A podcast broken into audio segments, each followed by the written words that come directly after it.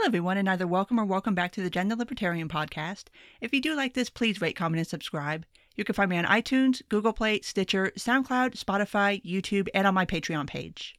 So, we have made it through yet another week in our rapidly devolving American landscape. Actually, I don't think it's quite that bad, but I mean, there is a lot of bad stuff going on. So, I will go ahead and start with the beginning of the bad stuff, which is our unemployment numbers. For the week ending on August 18th, there was an additional 1.5 million new unemployment cases opened, which is a slight uptick from what we've had for the past couple of weeks. It had been hovering around 1.3%, so there is a bit of a bump on that week, which is something I've been worried about for a while now. This the way it's starting to trend that we may have another wave of shutdowns. We may have another wave of lockdowns. We do have states going back into phase one reopenings, and there's a whole bunch of arguments about that. But the unemployment rate is starting to tick up again a bit, and that is worrisome, especially since, as of right now, this recording, um, there is no more, no more federal unemployment assistance. Um, this past week, the week that ended on July 25th, is the last week of eligibility for that. And to the best of my knowledge, Congress has not taken up this issue. Um, Treasury Secretary Steve Mnuchin has said that there will not be another round of stimulus off of taxpayer money, which I don't know if he's including unemployment assistance in that too. But then again, it's Steve Mnuchin, who I who knows. This administration just says what the fuck ever whenever they feel like it. But yeah, as it stands right now, no more federal unemployment assistance as of technically today, this the 26th. So, yeah. I don't know what exactly is going to happen in August, but it does look like unemployment numbers are going to start going up again, which as I've been pointing out, ever since this whole pandemic started, ever since the whole unemployment crisis started, like this is not something that's under control. I mean, still having this many people filing new claims week over week, that's that that's a really kind of undercovered story right now that I think is going to have massive ramifications over the next couple of months because like I said, there's no more no more $600 a week. That is officially done. So everybody is basically just now on whatever state unemployment you have and whatever whatever kind of programs your particular state has. Like I said, it varies from state to state. So if you are on unemployment, you might want to check into that and see how much more eligibility you have. I know there's a lot of states that extended eligibility past what it was before. But yeah, things are about to get real bumpy out there. So yeah, that's our, our first bit of bad news. Um, as far as the Portland situation is concerned, um, not really going to talk a lot about that this episode, mainly because in the last weekly roundup I did, I gave my opinions on Portland and on federal intervention into Portland. My opinions have not changed. If anything, they have gotten stronger because, because this was never going to end with Portland. Y'all know that, right? Like you, you know that was just a test case, and now we have this week announcements that the Trump administration will be sending federal agents into both Seattle and Chicago, definitely. There's a couple of other cities that are kind of on a short list. I don't know if they have federal agents in them yet, but definitely Seattle and Chicago. And they are not being sent under kind of the very thin excuse that was used in Portland by saying, oh, they're protecting federal property. No, these federal agents are being sent into these cities specifically to do law enforcement activities, not related to federal property. And just to point out, neither Seattle nor Chicago ask the federal government for assistance in doing their local policing, but they're getting it. And the mayor of Chicago, Lori Lightfoot, is kind of trying her best to make the best of what is about to be a very bad situation by kind of pitching it like, oh, they're just going to come here and help our local law enforcement do their due and they're going to take direction from them. And I'm just like, that's sweet. That's so sweet that you think that because that is not how this is going to happen. When federal agents roll into your town, they are not going to be there to take orders from the mayor or from the police chief or whoever. They will be there to pursue their own agenda that is being handed to them by their boss.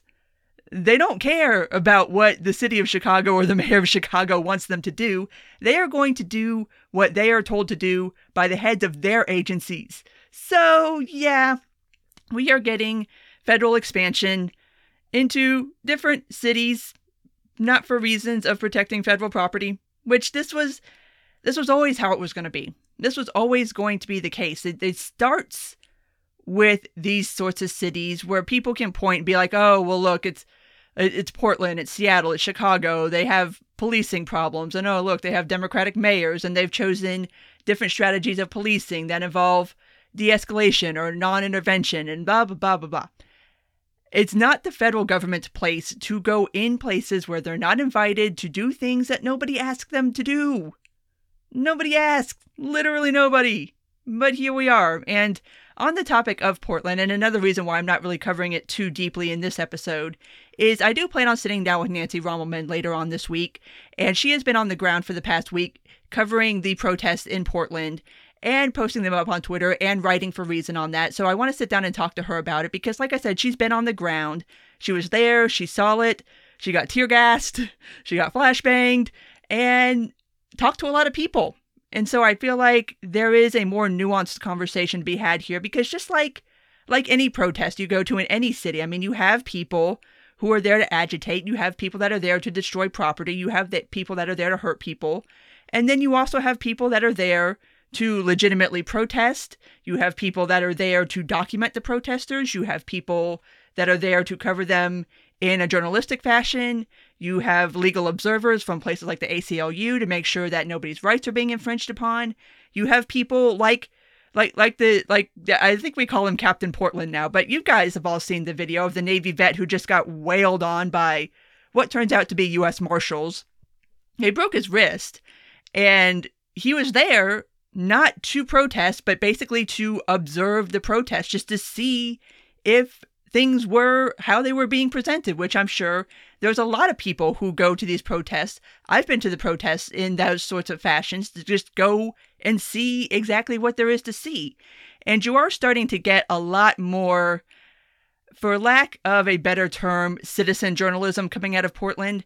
There's a lot of people who are going into Portland and documenting what they see on social media, and they are writing pieces for outlets. So you're starting to get a little more of a complete picture of what the situation is like on the ground in Portland. I hope that continues. I hope to see more people kind of going there and covering it. I don't know of very many major news outlets that have really sent anybody there to do like sustained reporting. It seems like most of what I'm seeing as far as people being there for a sustained amount of time are people who are taking it upon themselves to do that, which is that's awesome. I mean, I I totally support citizen journal- journalism. That's part of what I do. So, yeah, hopefully we'll start to see more of that coming out. And like I said, we start to get more of a picture of what's going on. And I'm sure we're going to start seeing the same things coming out of Seattle and Chicago and every other city that the federal agents are going into. So, yeah, fingers crossed on that. But moving on to more sort of immigration related news. Donald Trump signed an executive order this week saying that illegal aliens will not be counted on this year's census. Which, couple of questions here. First off, there has been no framework put forth for how such a thing would even be possible, even if it were legal, which it's not, that's flagrantly unconstitutional. But Given that there is no citizenship question on the census, the Supreme Court ruled that that cannot be allowed. Well, technically, they didn't rule that it couldn't be allowed. They said that the Trump administration went about it in the incorrect fashion. And by the time that ruling came down, the Trump administration just didn't have a chance to take a second crack at it before having to release the census for people to start answering it. So, how exactly one would be able to determine whether the person who filled out a particular census form was an illegal alien or not, I don't know.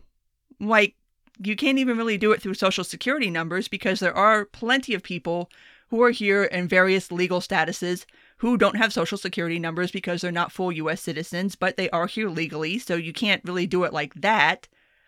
So I'm I'm not, I'm baffled on that level, on the logistical level, because that's how my brain works. I think about the logistics of things, but the broader point is that yes, it would be unconstitutional to do that, even if there was some logistical way to do it, because the Constitution is very clear about who gets counted in the census, and it is persons residing in the United States, not persons residing legally, not U.S. citizens, persons, like actual physical people. If you live in the United States right now, you get counted on the census no matter what your legal status is. So, there's no carve outs in the Constitution for this.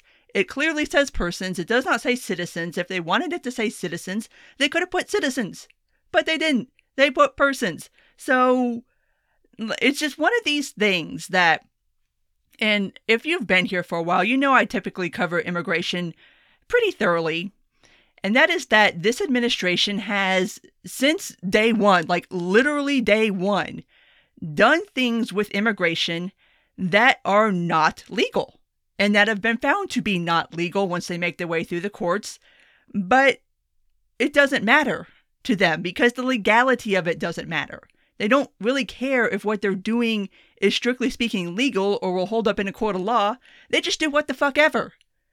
And that's something that I, I think a lot of people, because it is immigration, and immigration is a particularly touchy topic, a lot of people tend to not look at the the what that has been happening during the Trump administration on the topic of immigration and on how this administration has done things that are blatantly illegal in the terms of immigration policy and have found to be illegal, but it doesn't stop them. And that's kind of like the canary in the coal mine, I think. And that's another reason why I do spend so much time covering it, is because now you're starting to see a lot of the things that were done with immigration are now starting to creep onto US soil and it's starting to creep into happening to people living in the United States, like sending federal agents into places to do whatever it is they're going to do. Nobody knows because they're not accountable to anybody, and they sure as hell don't have to tell you or I what they're supposed to be doing. And the Trump administration does not particularly care about the legalities of what it is they're doing. They just do whatever the hell they feel like doing, and then hopefully the courts unwind it, but that takes time too. I mean, that can take months to years to get a court order to say, okay, the thing that the Trump administration said to do is illegal, so stop doing that. And in the meantime, you have those weeks, months, some cases years, like the, the original Muslim ban. Oh, actually, excuse me, Muslim ban 2.0 took years to make it through the court system. And so during all that time, these policies are being enacted and doing damage. So it, it's just an example of how this administration will do whatever the hell it is it feels like doing, despite the legalities of it. And it's now starting to affect U.S. citizens. It's not just immigrants now that have to deal with BORTAC. It's not just immigrants who have to deal with this administration doing things that may or may not be legal. Now it now it's US citizens. And so now like I'm I'm happy and I'm here for everybody who is now like getting on board with paying attention to how this administration has kind of started and normalized certain behaviors, and it always starts with the most marginalized people in any society. Those are the people that get preyed on first, and then once it becomes normalized for them, then it starts moving on to the next tier up.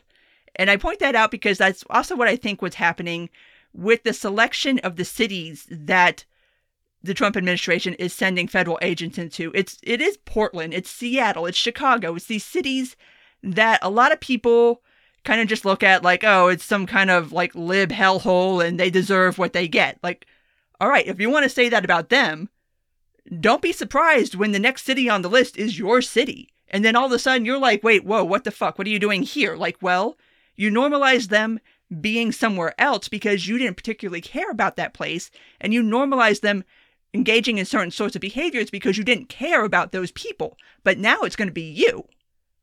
And so that's why I mean, aside from the obvious moral and philosophical reasons I have for covering immigration, that has been a big focus of why I do it. And I've pointed it out over the years that even if you don't care about immigration or immigrants, or you feel however it is you feel about border controls, legal immigration versus illegal immigration, it's important to pay attention to what this government does to the most marginalized people because that day will come for you too. And so if you do not want something happening to you, you need to oppose it when it is happening to somebody who is not you. And I'm afraid that that day is starting to come. And like I said, I'm happy for everybody getting on board here. I'm happy for everybody starting to realize that DHS is an absolute, absolute shit show.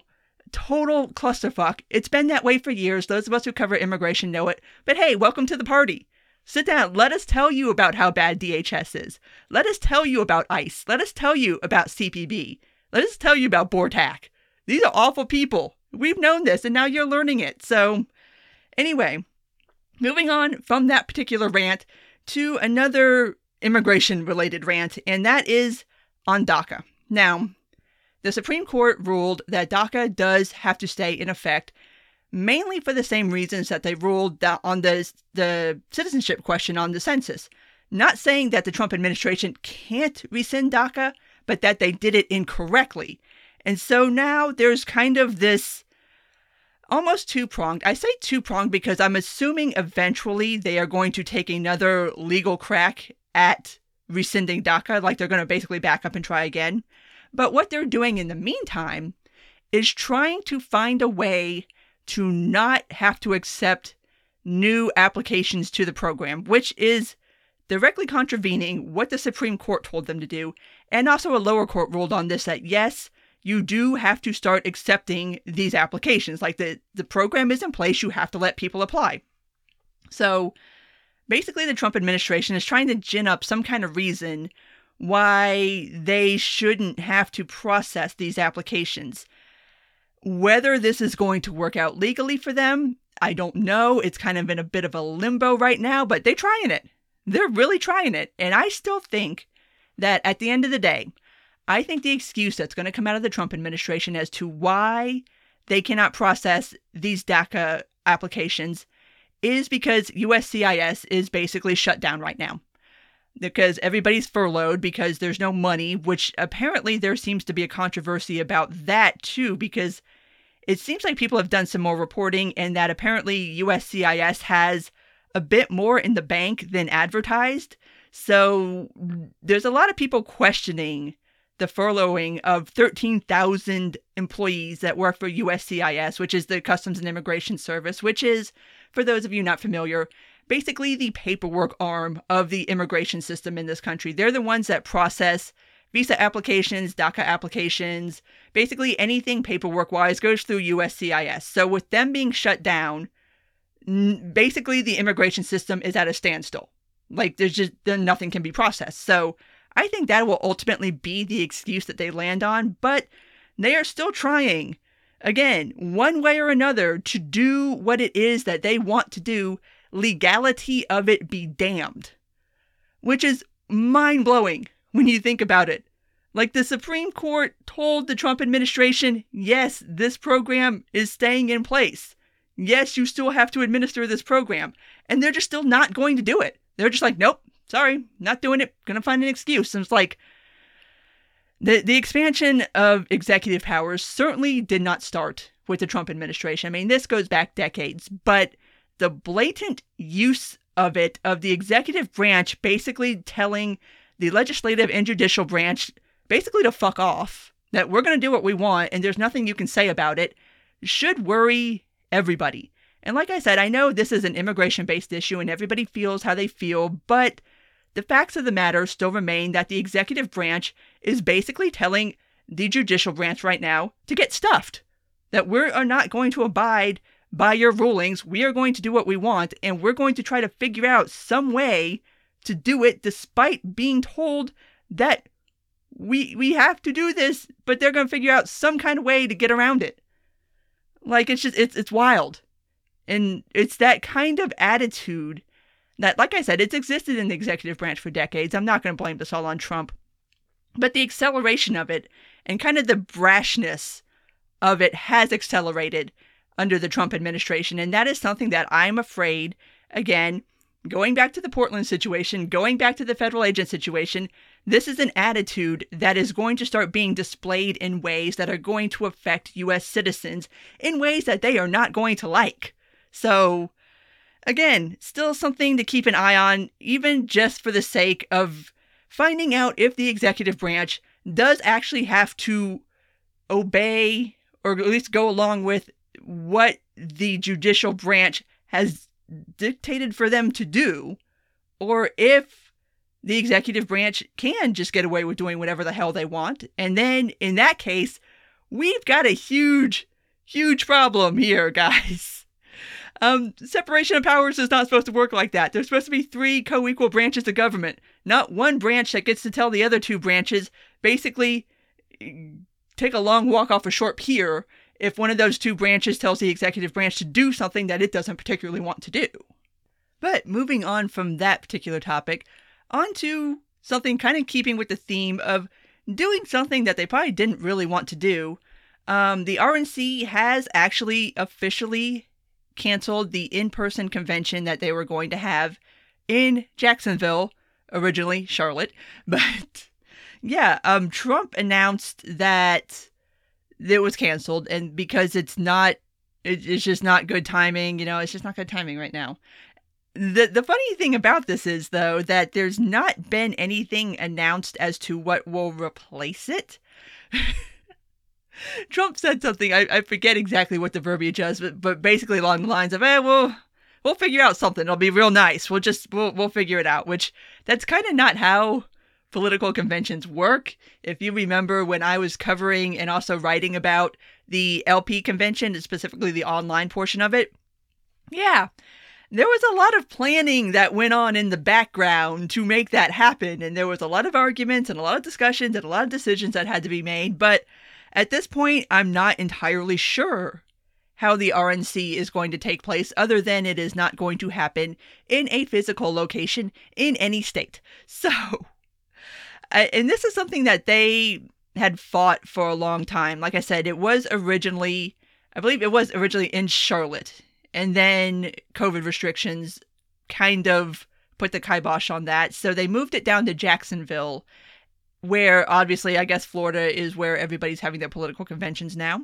But they obviously have canceled that. I don't really, outside of what Trump said, I've not really seen a statement as to what prompted that, but there has been a bit of a shift going on in the White House as to messaging on COVID. And the, I, well, you know, I don't know if this is related, but I, it's started ever since Brad Parscale, who was the campaign manager up until about a week and a half, two weeks ago, and was also the campaign manager for the 2016 campaign, got demoted. And ever since then, there's been a bit of a shift on COVID messaging coming out of the White House. We did get that famous picture of Trump going to Walter Reed while wearing a mask. And now there's starting to be kind of this more cautious approach to things. And I think that canceling the convention might be part of this new messaging strategy to show that yes, Republicans are taking COVID seriously now, I guess. I don't know. You're starting to see a little bit more push from Trump on you should wear the mask. And look, I'm wearing the mask, and it's wearing the mask is patriotic. And since I am the most patriotic person in the country and I'm wearing a mask, then clearly you should probably be wearing a mask too because you want to be patriotic, right? You want to be patriotic like me, Trump, your favorite president. So it's it's interesting to see the shift, and so I don't know. We'll we'll see what happens. I'm not entirely sure about how this would operate. I'm not sure about like RNC bylaws and stuff like that as to what exactly has to take place at their convention in order for the nomination of Trump to be considered legal and like above board and, uh, and according to the bylaws of the RNC. So I mean, I'm assuming that there still has to be like a delegate count. I'm assuming there still has to be party business that has to get handled. So, how that's going to happen, I'm not entirely sure. That ought to be rather interesting. Um, to the best of my knowledge, the DNC is still going with a hybrid sort of situation, but they pushed theirs back to the end of August too. So they might end up completely canceling their in-person convention too. Like I said, I'm not sure about the bylaws on the DNC either. It's I know about the LP because I'm a libertarian and I just know these things. But it'll be interesting. I wonder could you imagine like an RNC convention on like a Zoom call? Like that's just that's gonna be a lot of old people on a Zoom call. I don't know if that's gonna work. Um, I did see that Trump, or at least the Trump campaign, is trying to trademark the word telerally, which this is gonna be the most boomer shit ever. telerally? We don't do this over the phone anymore, people. We do this online. We do this on Zoom and Google Hangouts and Skype. Like I, I, I don't know what they're gonna do. They don't know what they're gonna do other than not be in Jacksonville. So, moving on to the last story that I want to cover because this is kind of interesting and this goes back to a story that I covered pretty extensively when it was happening. And that is the Covington Catholic story, which I'm sure you'll remember from like 15 years ago. Actually, I think it was about this time last year, which time has always been a flat circle for me anyway, and it's just gotten increasingly more so. But my God, this feels like it was five years ago, but it wasn't. Anyway, we're starting to see the results of some of the lawsuits that the teenager in question, Nick Sandmann, whom I'm I'm sure I'm butchering his last name because I butcher everybody's last name, but originally there was one, and I think I talked about this when it happened. Um, CNN settled with him on their lawsuit. Um, this week it came out that Washington Post also settled with him on the lawsuit. Um, numbers have not been made public. I don't know if they'll ever be made public, but apparently there are numbers involved. I'm not quite sure what to make about this. I mean, obviously, what happened was absolutely beyond the pale, fucking ridiculous. Like, that's just, I. Ooh, yeah, that was just nuts. That was absolutely just batshit crazy. I'm not sure whether suing news outlets over it is. I mean, they're libel suits. And I'm not entirely sure if they would have won in a court of law. Like I said, there's there's a lot of reasons why people will settle lawsuits, not necessarily as an admission of guilt, but basically just okay, here we go, we'll give you this many dollars, please go away, which is what I think is happening because I'm not entirely sure if this kid would win if one of these cases went to court. The, the second problem I have with this is a lot of what happened with that story was social media generated. Like it started on social media, it got spun up on social media. A lot of the nastiness associated with it came from social media. And the news covering it, I mean, it became such a huge story that they kind of couldn't. You know, it was one of those might really be like the first one that I can think of really, really like nationwide story that broke that happened because of things happening on Twitter. Like it, it really it was a social media controversy that just blew up so much that news outlets really had no choice but to cover it. And I don't I can't think of another story pre Covington where that happened. But of course, obviously post Covington, that's almost like that some people's whole beat is covering shit that happens on Twitter, okay? People get paid to do that now. But that's just how much the media landscape has changed in, in even just the past year. The kind of things that get covered in mainstream media now that before, I mean, no news outlet would care about what like 10 random ass people said on Twitter, but now there's whole news stories based around what 10 random ass people said on Twitter. Like, it's nuts, but I, I think he still has some lawsuits outstanding. We shall see what happens with those. But yeah, I just thought that was interesting because that kind of cropped back up into the news cycle today. And it seems that he is making money off of this. He's getting paid. How much, I don't know. I would love to know because the. I remember the CNN suit was for $250 million. I want to say the Washington Post suit was in the same price range, and I'm, I'm sure he did not get $250 million from either one of these organizations. But it would be interesting to know what he did get, because this is this is kind of uncharted territory, especially with social media being so prevalent now. Like, where where is the line drawn now? Like what what liability do news outlets have in covering stories where a shit just gets blown out of proportion and gets taken completely out of context? I mean, I I don't know. It's it's a brave new world out there for journalism. In many ways, it's a brave new world out there for journalism. So I'll keep an eye on that just to see what happens or to see if any numbers do leak. But I think this is going to end up being one of those situations where it seems stupid now, but maybe looking back in, say, five years, we're going to look back to that story as being the one that really changed how journalists and journalistic outlets handle certain stories and certain information.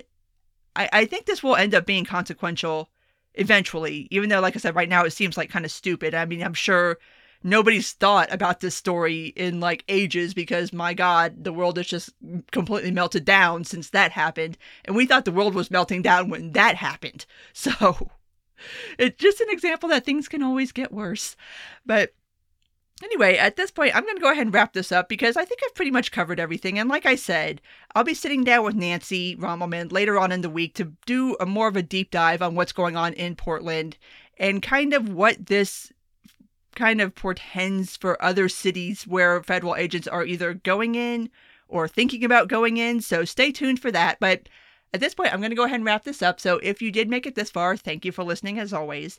And if you do like this, please rate, comment, and subscribe. You can find me on iTunes, Google Play, Stitcher, SoundCloud, Spotify, YouTube, and on my Patreon page. Take care, and until next time.